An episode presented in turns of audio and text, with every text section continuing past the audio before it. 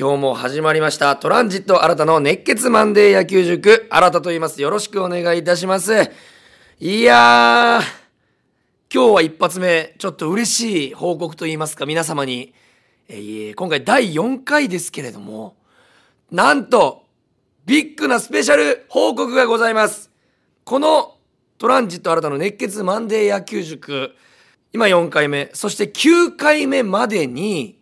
1278回の再生回数を突破すれば、7月にトランジット新た私が RKB ラジオのエキサイトホークスで実際に試合を実況できる権利を得ました。ありがとうございます。皆様皆様のおかげでございます。なんと、この私が実際に PayPay ドームにてホークス戦をリアル生実況解説。ほらもう興奮しすぎて実況のねあれもおかしくなってイントネーション実況っていうぐらい私今興奮します。先ほど今スタッフさんから聞きまして僕が実際に試合を見ながらあのゲスト解説っていうことですもんね。これはえげつないよ。だから秋山浩二さんとか柴原さんとかもホークスの OB からそれ以外の方がそうそうたるメンバーが、えー、解説してある席に座って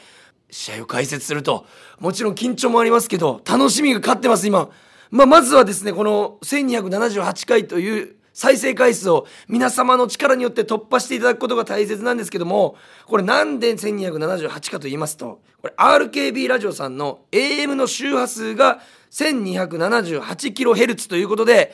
そこにかけてですねこの数字になっております。ただこの今3回放送やって今日が4回目までの再生回数ではちょっと難しい黄色信号ということでございますので、皆様の、えー、お力添えで再生回数を増やしていただいて、さらに周りにですね、月曜日に野球がない日にこんな面白い、えー、ためになる、えー、ラジオやってるよと、野球のラジオやってるよと言っていただきたい。ぜひね、僕自信を持ってお届けしますので、皆様の力でどうか私を実況解説的に座らせてください。よろしくお願いいたします。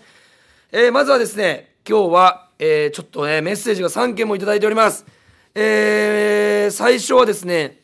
ラジオネームトラックローさんからです。ありがとうございます。えー、新さん、こんにちは。えー、熱血マンデー塾、毎日楽しみに、あ、毎週楽しみに聞いてます。ありがとうございます。そこで、4月16日の土曜日、横浜で行われたヤクルト対 DNA の試合で、DNA の先発の上茶谷投手がマダックスという記録を達成したようなのですがこれはどのようなものでしょうか？よろしければ解説していただけると嬉しいです。ということでお便りいただいております。え答えさせていただきます。こちらマダックスというものはですね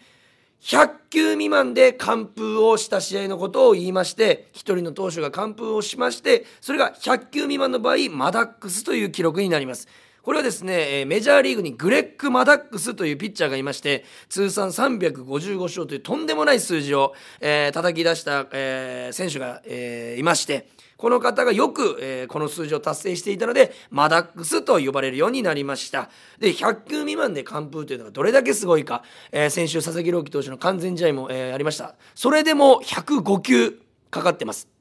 えー102球ですか。100球2球が105球かかってましてこれね100球未満ということは9イニングありますので1イニング平均ですね11球ほどで終わらせないと11球で99球ですからこれでやっとマダックスが完成と。11球ということはですね打者が3人いますので1人頭3球から4球で打ち取ってると。ということは常に2の2-1の、えー、言ってもそのカウントで打ち取ってるという凄さそしてこれ条件が一つ僕の中でありましてマダックスを達成させるためには三振よりゴロやフライで打たせて取るピッチャーがよく達成しやすい数字。これはなぜかと言いますと三振というのは少なからず3球はかかるわけですね。えー、でこれにファールとか、えー、ボールとかが入ってくるとなかなかこの100球未満というのを達成できない。という中で、えー、100球未満で完封という時には打たせて取るピッチャーが良くなりやすい、えー、元中日のピッチャーでした。山本昌投手とか、えー、がよく達成してたんですけどもこれちょっと一ついい記録見つけましてここ20年のプロ野球ですね、えー、で35回マダックスが達成されてるんですけどもなんとこの20年でたった一人だけ2桁奪三振を取りながら100球未満で完封マダックスを達成しているピッチャーがいます。それが我らがホークスの元エースピッチャー荒垣渚投手。この方が2006年に2桁奪三振を達成しつつ100球未満のマダックスを達成したと。これ何がすごいかって先ほど説明しましたように三振って3球かかるわけですね。その中でも三振も取りながらも1球で仕留める時は1球で仕留める。これを達成した新垣さんが、えー、すごい記録を打ち出したということでございましてとてもいい質問でございました。マダックスとは100球未満で完封のことでございます。トラクローさんまた疑問ありましたらメールよろしくお願いいたします。そしてあと2通もらってるんですけどこちらがほぼ、えー、同じ内容といいますかもうもちろんこれについてまた今週も話さないといけないようになってしまいました。えー、ラジオネームポカポカ天気さんからいただきました。いや、毎週聞かせてもらってます。ありがとうございます。えー、ロッテ対日本ハムファイターズの佐々木朗希投手、2試合連続完全試合目前で8回で降板。9回は投げなかったということで新田さんはどう思いますか？選手目線監督目線ファン目線で話していただければと思います、え同じくですね毎週いただいてます。後藤蔵さんありがとうございます。こちらもですね辛い1週間ホークスにとっては辛い1週間でしたがやはり今日は佐々木朗希の9回も交代問題ですよね。新田さんの意見聞かせてください。ということで後藤蔵さんは、えー、交代に賛成ということで世界的な記録を達成しそうな投手ですからこれから先も見てほしいということでございますけどもまずはですね、知らない方のために、えー、佐々木朗希投手、えー、先週ですね、えー、日曜日に完全試合達成しまして、28年ぶりの偉業を達成したと。それからわずか7日しか経ってないです。28年空いたのに、1週間で完全試合をまた達成しそうになって、8回完全パーフェクトを達成しつつ、井口監督が9回で増田投手にピッチャーが変わると。交代を告げたという試合ですけども、先に僕の見解から言いますと、僕は賛成です。賛成ですけど、前回105球で達成している。で、球数、怪我の面を踏まえて井口監督は交代を促したと。で、佐々木投手も、え分かりましたということで、木村コーチなどと話し合いながら交代したんですけども、賛成なんですけども、僕はあらかじめ100球前後ではなくて100球とか110球とか100球いった時のバッターでという決め方をしてほしかったなという意見が僕の中ではありましてどうしても8回まで行ってしまうとファンからすると絶対に2試合連続完全試合なんてないわけですからこの先。まあ佐々木朗希投手がこの後また達成するかもしれないといったところですけどももうこれから見ることができないかもしれないとなると僕はファン目線からいきますと見たかった。純粋に見たかったです。もちろん、えー、いろんな、えー、プロ野球元プロ野球選手の方とか賛成もちろん分かりますけども僕はもちろん賛成なんですけども球数をはっきり1球単位で決めてほしかった。110球いったら交代。これで方がファンは納得できたんじゃないかなというふうに思います。えー、なので僕も、えー、もうへばりついて見てました。えー、某スポーツサイトを。えー、契約してる某スポーツサイトで見てました。それが混雑して途中見れなくなるぐらい、僕途中でだから見れなかったんですよ、交代の瞬間を。え？ってなって一回抜けちゃったら。それぐらい集中してるぐらい日本中が集めた、えー、注目を集めた試合だったんですけども、僕はまあ110球とか100球でもうしっかり交代させてほしかったかなと。そしたらまあね納得はできたかなと。ただこのなんでこの交代に僕も賛成かと言いますと、えー、まず1つ目があのやっぱ怪我ですね。怪我の心配がもちろんあのありますしあのちょっとね8回に相手の野村さんがね、えレフトライトの方にフェアかファールかギリギリのいい当たりのファールになってしまったんですけど当たりを打った。でその23イニング前から僕ずっと見てたんですけどちょっと疲れからまあちょっと肩で息をしているというかなんかちょっとバタついた様子。そして三振は取るんですけども逆球っていうのがちょっと増えてきたんですね。構えてる方とちょっと違う方。ってなるとあちょっとこれ怪しいなとは思いつつ見てて、まあ、ヒットを打たれても全然いいんですけど0点なんで。なんでちょっと怪我の面というかフォームを崩してしまうとこれから先に影響が出るので疲れから。まあ交代でもよかったのかなというところともう一つが0対0だったというところ。もし1点でも2点でも取っていれば僕は絶対に投げさせることに賛成でした。ただ0-0ということが、えー、朗希投手の8回交代に僕は賛成になったかなというところ。なぜなら0対0では完全試合は達成されないから。僕いろんな、えー、ニュース番組、えー、ウェブニュース、えー、いろいろ見ましたネット記事いろいろ見ましたけど全部書いてあるんです。完全試合目前で交代って。完全試合にならないですよ。0対0じゃ。だから目前かもしれないですけど実は目前ではないんですねえだからこそ交代で良かったのかなと思います。まあこれをね、0対0をよく佐々木朗希投手すごいってもちろんすごいんですけど、僕がピックアップしてるのは相手の日本ハム上沢さん。この方がヒットを打たれつつも日ハムのエースですから意地を見せて佐々木朗希投手についていって0点で抑えてた。これが佐々木朗希投手の完全試合を阻んだ、えー、一番の要因。僕はそのファイティングスピリッツというか負けん気にプロ野球選手の意地を感じました。そして結果的に僕が一番ここでまずかったというかなんでかなと思ったのが負けちゃったというところですねロッテが。1対0で負けちゃったら結局意味ないんで完全試合しようと負けちゃったら意味ないんで僕はもっと勝ちにこだわるとするともっと戦い方がちょっと見たかったなというのはありますけどまた佐々木朗希投手もう誰も成し得てない。今52イニングいや52人連続アウトなんですよ。これ世界記録です。こんなもんもう見れないです生きてるうちに。これに立ち会えてるという皆さんはまず幸せ。野球を愛してる皆様まず幸せと思って、また佐々木投手のね、これからの活躍に期待していただきたいと思います。ちなみに、すいません、長くなりますけど、佐々木投手はですね、高校3年生の夏、えー、大会の決勝で、えー、夏の大会の決勝で甲子園目前で12対2で花巻東高校に敗れて当時大船渡高校ですね。甲子園に行けなかった、えー、それの決勝でまた佐々木朗希投手は投げてないんですね。また降板というよりもうそもそも先発のマウンドに立ってない。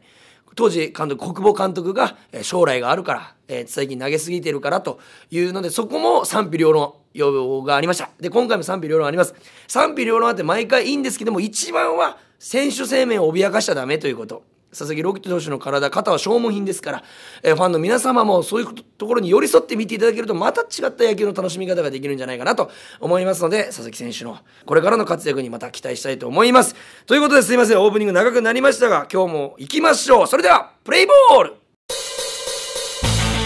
トランジット新たの熱血マンデー野球塾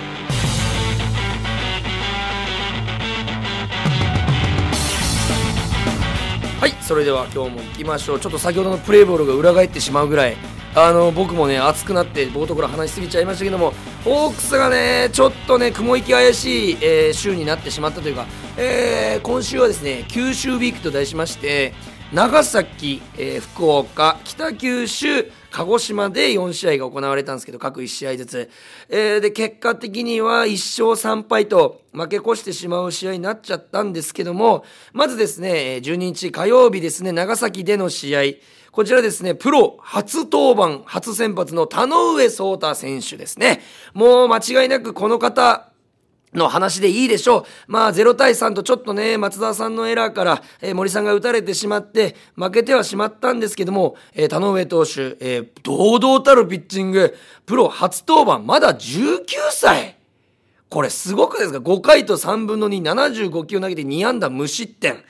これね、何がすごいか説明いたします。なんと、えー、田上投手知ってる方もいらっしゃるかもしれませんが、えー、高校時代履正社高校で超名門あのヤクルトの山田哲人選手もね輩出しましたけどもこの方がもう出たような名門なんですけどなんと外野手出身なんですねピッチャーではなくそして、えー、高校3年生の春にちょっとピッチャーしちゃったらいい感じだなということでピッチャーをし始めましてわずか始めて2ヶ月夏の大会を目前に150キロを出してしまうという超逸材で、高校の公式戦の登板はゼロなんですね、ピッチャーとして。で、この後、ホークスに支配下登録として入るんですけども、そこからピッチャー経験が少ないということで、育成に落ちて、支配下に戻ってきて、なんと2軍で3試合。で、次がプロ初登板ということで、あの、公式戦が4試合目で1軍のマウンドに立ってしまうという、もう、異例中の異例のピッチャー。これでまずこの成績を出したというところがものすごく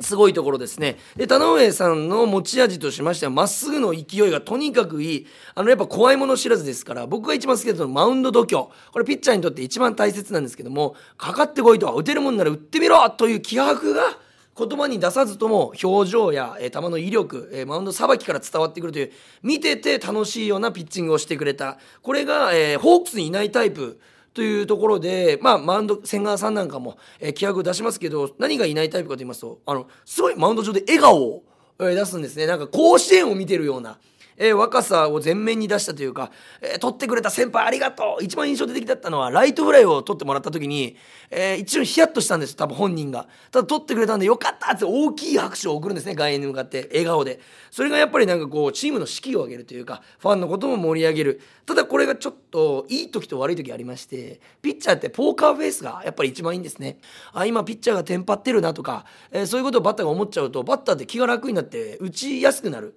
っていうことを考えると、まあ、勝負どころではまあちょっとポーカーフェイスがいいかなと。ただまあランナーが出てない時とかああいうノリノリのピッチングは僕は大好きなので、えー、めちゃくちゃ良かったと思います。そしてまっすぐで打ち取って勢いがあったんですけどなんでいいかというとちょっとストレートにもかかわらずまっすぐがカットボール気味と言いますか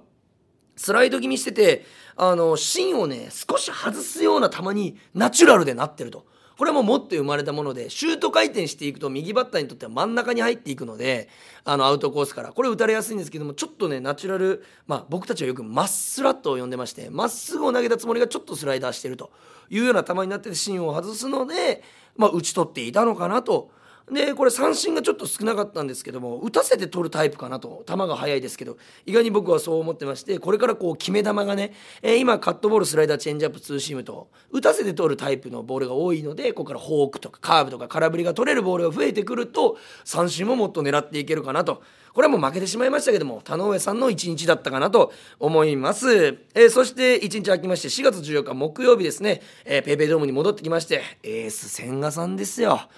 半端ないっすね。本当に。7回94球3安打無失点。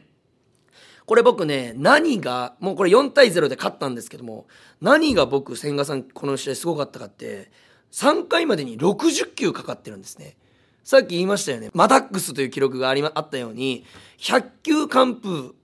というところで3回までで60球ってめちゃくちゃ投げてるんですね。このままでいきますと、先発投手だと5回でマウンドを降りないといけない数字、5回で80球ですから、えー、1イニングあたり20球投げてることになるんですけども、3回までで60球なのに、4回以降の、えー、4イニングで、なんと34球しかかかってないんですね。これ、何がすごいって、1試合の中でめちゃくちゃ修正できてるというこの修正能力の高さがこのデータから伺えると。これね、4回以降4イニングで34球ということで、1イニングあたり8から9球しか投げてないと。マダックスペースなんですね、これが。これが、あのー、やっぱ千賀さんの凄まじいこのエースとしての、力量といいますか、えー、これこそエースという試合の中で本人も言ってました。あまり調子は良くない不甲斐ないところもあったと。ただ0点に抑えることが全てなんです。もちろん朗希さん佐々木朗希さんの完全試合すごいですけどゼロだったらいいんです。ゼロだったら負けないんです試合には。これがエースのピッチングだなと僕は、えー、感じました。そして勝利を決定づけたのが2-0で勝っている8回裏の2点。追加点ですね。これもでかすぎ。もうこれもうこの2点で決まりました。これ何がいいかってちょっとね今年ねグラシアルさんがねオープン戦はまあ調子は良かったんですけどちょっとねレギュラーシーズンに入って調子が良くないと。いったところでワンアウト一塁でランファーストランナーが勇さん、えー、野村勇さんだったんですけど足が速いね選手も活躍しました。これなんと僕はグラシアルさんこれねテレビの解説や他のとこ聞いてたらエンドランのサインじゃなくてえー、ちょっと球がボール球だったんですけど反応して打っちゃったんじゃないかなとでランナーが走ってたんで結果的に一三塁になったっておっしゃられる方がいっぱいいらっしゃったんですけど僕はサインだと思うんですね。なんでかというと僕15年間野球してきて経験上調子が悪い選手にエンドランを出すことって大いにありえるんですよ。なんでかっていうと調子が悪い選手って打つのに億劫になるんです。ああまた振っちゃったら打ち取られるかもしれないと。いうことで積極性がなくなる。そういう時に監督がポンとエンドランを出してあげると、えー、もうサインだから振らないといけないですね。するといい結果につながるというのがこれも野球の本筋というか、えー、まあ典型的なパターンでたまたまそれがボール球だったけどグラシアルさんがバットがついていって1、えー、1 2塁間を抜いて、えー、1、3塁を作ったと。僕はナイス采配だったと。素晴らしい采配だったと思います。そして結果的に一三塁を作ることでまたあの野村勇さんがただのショートゴロで牧原さんのショートゴロでホームに突入してえー、セーフを勝ち取ると。ただのショートゴロですよ。普通の正面のいい当たりの牧原さんのいい当たりのショートゴロ。相手のエチェバリアさんも何のミスもないです。取って早いですし取り方もうまい。送球もナイス送球。これでセーフになっちゃうというもう勇さんの足があっぱれということでこれ勇さんのこの走塁もちろんすごいんですけどこの後にピッチャーゴロの間に1点取るんですまたでピッチャーが焦ってボールを落としちゃって内野安打になって1点を取るんですけどもこれが勇さんの走塁が効いてるんですねままたホークスのランナー足が速いからホームに来るかもしれないと思ってピッただのピッチャーゴロをピッチャーが慌てて取りに行ってエラーしちゃうと。実はあの前のワンプレーがこのエラーを誘ってるというところが野球の面白み。1対1じゃなくて1対91対20ベンチみんなですね。そして1対2万人ファンで野球をやってるというのがプロ野球の醍醐味だったんじゃないかなとこのシーンを見てね僕は非常に思いました。4-0で見事連敗をせずにですねあまあ連敗を2で止めたと。えいうところで、え、千賀さんナイスピッチングでした。そして、え、場所を変えまして、4月16日土曜日、北九州ですね、え、に場所を移しまして、5対6とこれ勝ちたかったんですけど、1点差負けで、もうシーソーゲームで、ね、えー、楽天に先制されたんですけど、1点取られて2点取られて2-0で3点取り返すと。えー、で、5回に2点取られるけど、5回裏に追いつくと。で、8回に勝つ、勝ち越すも9回表に勝ち越される、逆転されるというところで、まあ、行ったり来たりちょっと森さんのあのまあ、負け投手になってしまって相手の西川春樹さんがいいバッティングだったんですけどもまあうまく捉えられたというところでこれは、うん、まあこのあれで森さんがちょっと2軍にね登録抹消ということで、まあ、調子を良くしてぜひ戻ってきていただきたいと。もう今まであのホークスのね9回をこんだけ守ってきた人ですからえー、実績十分ですね。また、えー、一番いい時の森さんが見れることを楽しみにしてるんですけどもこの試合ですね1回表からちょっと動向がありましてこの相手の投手は涌井投手。でこっちのピッチャーがレイ投手だったんですけどもレイさんが1 1番バッターにストレートのフォアボールを4球で出してしまうんですけどもマウンドの傾斜がやっぱ PayPay ドームで日頃投げてる傾斜と違うことでちょっと対応できてなかったんですね。これピッチャーってものすごい繊細で例えば球の縫い目がちょっと荒れてるとか、えー、マウンドがちょっと傾斜が緩い、えー、もしくは傾斜が高い。後ろのキャッチャーからフェンスまでの距離が長い短い。色が違う。ファンの声援が聞こえる。屋外屋内。これ全部ピッチャーにとっては条件としてとても大事な条件だからこそ順能力というのが大切でそれを1イニングでちょっと合わせきらずバタついちゃって牽制悪送球で失点しちゃうというところでで涌井さんはえ、ちょっと調子が悪くて涌井さんも調整できてなかったんですけどもすぐ修正できたというところでまず、え、涌井さんの修正能力の高さが見えた1イニング目だったかなと思います。そして2回裏にですね3連打で、え、2点そして3点取ってえー、逆転するんですけども、えー、牧原さん、えー、上林さん柳町さんこの3連打が全員逆方向なんですね。えー、綺麗に涌井さんのアウトコースや変化球を逆方向に持っていったというもう本当に、えー、引っ張りにかからず基本に忠実なバッティングを見せてこれこそまさに抜群の采配的中だったなという藤本監督この試合左打者がもう完璧でしてちょっと多めに揃えたんですけどもなんと12本中10本が左打者の安打だったと。これはもう監督采配ズバリ。相手のピッチャーが涌井さんで右だから右対左は有利なんですね。見えやすいので、えー、なので左を起用して見事その選手が期待に応えたと、えー、そして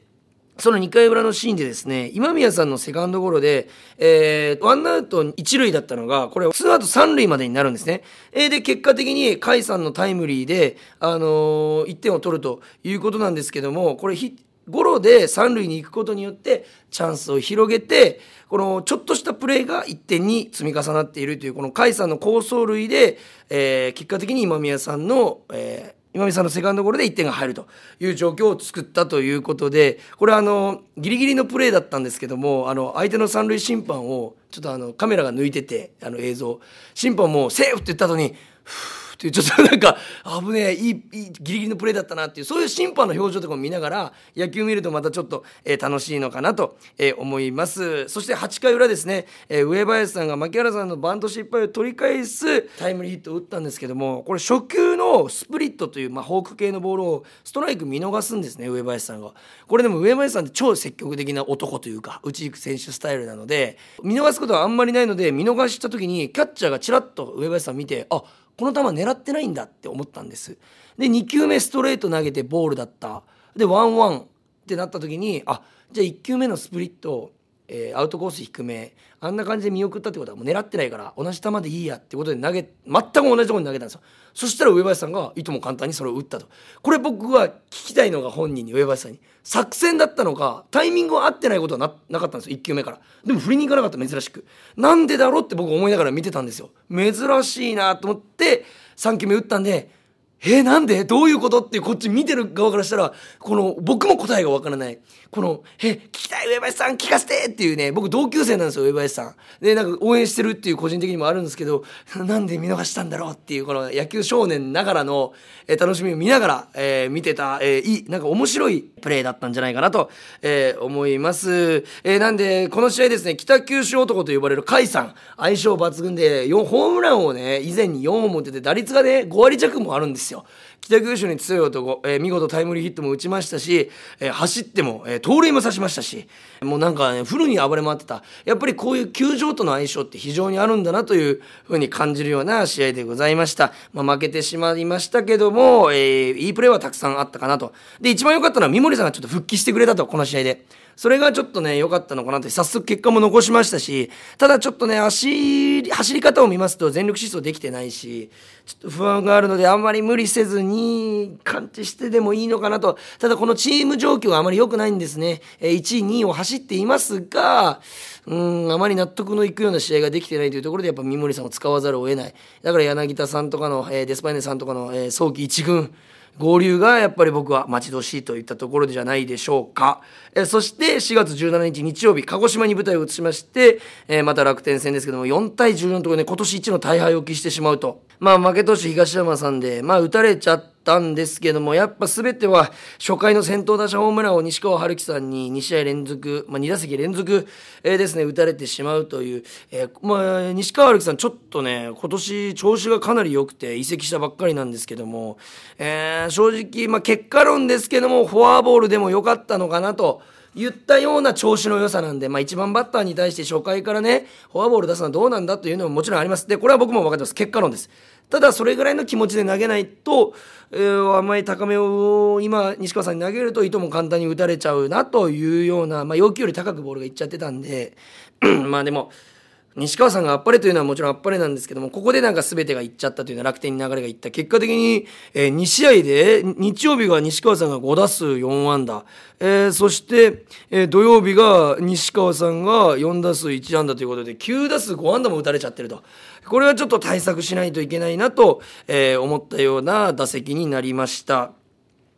えー、そしてこの試合ですね、あのー、何が一番僕がホークスの、まあ、敗因になったかというと、アウト要因というのが実はありまして、まあ、アウト要因と言いますか、えー、公言してるものではないんですけども、バッテリー間、えー、というかチーム間で、あの打者には絶対に打たれてはいけない。もちろん全員に打たれてはいけないんですけども、この打者では確実にアウトを取っとかないと、えー、チャンスを作られていいバッターに回るよという、まあ、俗に言う、まあ、下位打線とか、えー、調子が悪いバッターとか、こっちとの相性が悪いバッターとか、えー、がいるんですけども、そのバッターを作れなかった、一人も。みんなに打たれちゃった。えー、結果的に銀次さん以外は全員にヒット打たれてるんですね。えー、で、6番以降になんと9本もヒット打たれてると、下位打線に。ここが一番の範囲。抑えるべき人を抑えないと、やっぱり苦しい試合になるんじゃないかなといううんその典型的野球で負ける時の典型的な形になってしまったのかなと、えー、思います。でも一一番この4対14と10点差つけられましたけどホークスの一番いいプレーは3回裏のダブルスチール。皆さんこれご存知ですか？ダブルスチールというのは一塁二塁の時に同時にランナーがスタートを切って二塁三塁を作ると。これ非常に難しい。3投がねあのキャッチャーがもう見えてますからえー、しセカンドよりサードの距離がキャッチャーから近いですから、えー、刺される可能性が高いので非常にやりにくいんですけども個人的見解から言いますと僕は現役時代15年間野球やって2投より3投の方が簡単でした。これなぜかと言いますと足の速さではなくて3投はタイミングでセーフかアウトが決まるんですねスタートの。まあ、まあ、二塁一塁から二塁への2投もそうなんですけども、えー、3投の方がよりタイミングが試されると。で三森さんがえー、二塁ランナーで三塁行って勇さんが一塁から二塁に行ったダブルスチールだったんですけども、えー、キャッチャー方向からのカメラでじっくり見させてもらったところもう投げる前から実は一歩二歩とスタート切ってるんですね。ポーンポーンと浮きながらちょっとずつ浮きながら2つぐらいステップ踏んでも投げる瞬間にはもうもうちょっとで全力だよぐらいまで行ってるんですよ。これが3投の基本というかでこれ実はその1球でそんなことができたんでわけではなくてこの前2球でずっと走れるかどうかタイミング取ってるんです。もっと言うとベンチでタイミングを取ってるんです。試合って出てる人、えー、その場のランナーとかバッターだけじゃなくてベンチに座ってる人たちみんなも試合をしてるというところが垣間見えたホークスの隙のない今年の、えー、走塁に力を入れてるもう本当に象徴のような、えー、プレーになってるのかなというのもあります。なぜなら三森さん足痛めてますからね。それで3投できるっていうのはやっぱりタイミングも、えー、あるんじゃないかなと、えー、思います。まあこれはもう本当に非常にナイスプレーでしたね。なんか今年一のプレーを俺ずっと三森さんに言ってるような気がするんですけどもそれぐらい三森さんの走塁ってプロなんですよ、えー、超一流。ただ記録には盗塁としか書かれないんです。ただこれの何がすごいかっていうのを見ていくのが野球。スタートだったり、2個のステップだったり、その前の2球だったり、ここをね、ぜひ見ていただきたい。今から走るんじゃないかなって、こんな動きしてるってことが走るんじゃないかなと思って見ていただけると、えー、楽しいかなと思います。えー、今回もガラガラ声になりつつ、まあ最初からそうだったよという声もありますけども、えー、いっぱい話させていただきました。え今回もメールいただきましたし、あのローキさんの話もいっぱいさせてもらって、えマダックスということで僕も知らない記録をね、また僕も調べることができましたので、えこういうメールで皆さんと会話していただ、えいくと、えまた楽しくなってていきますので、皆さんこれからもよろしくお願いします。えこのポッドキャストでですね、メールを、えお待ちしております。kor.rkbr.jp kor.rkbr.jp までメールをよろしくお願いしますメールの件名に野球塾と書いて送ってくださいまた RKB ラジオのエキサイトホークスではホークス戦を今年も全試合放送していますそして何より僕が7月に、えー、解説的にドームで座れるかどうか皆さんそして、ま、皆さんの周りの方にかかってます。なんか面白そうなラジオやってるよと月曜日暇だったら聞いてあげてと言っていただければ幸いです。1278再生以上目指しておりますので皆さんの力でどうかよろしくお願いします。それでは来週もまた会いましょう。ゲームセット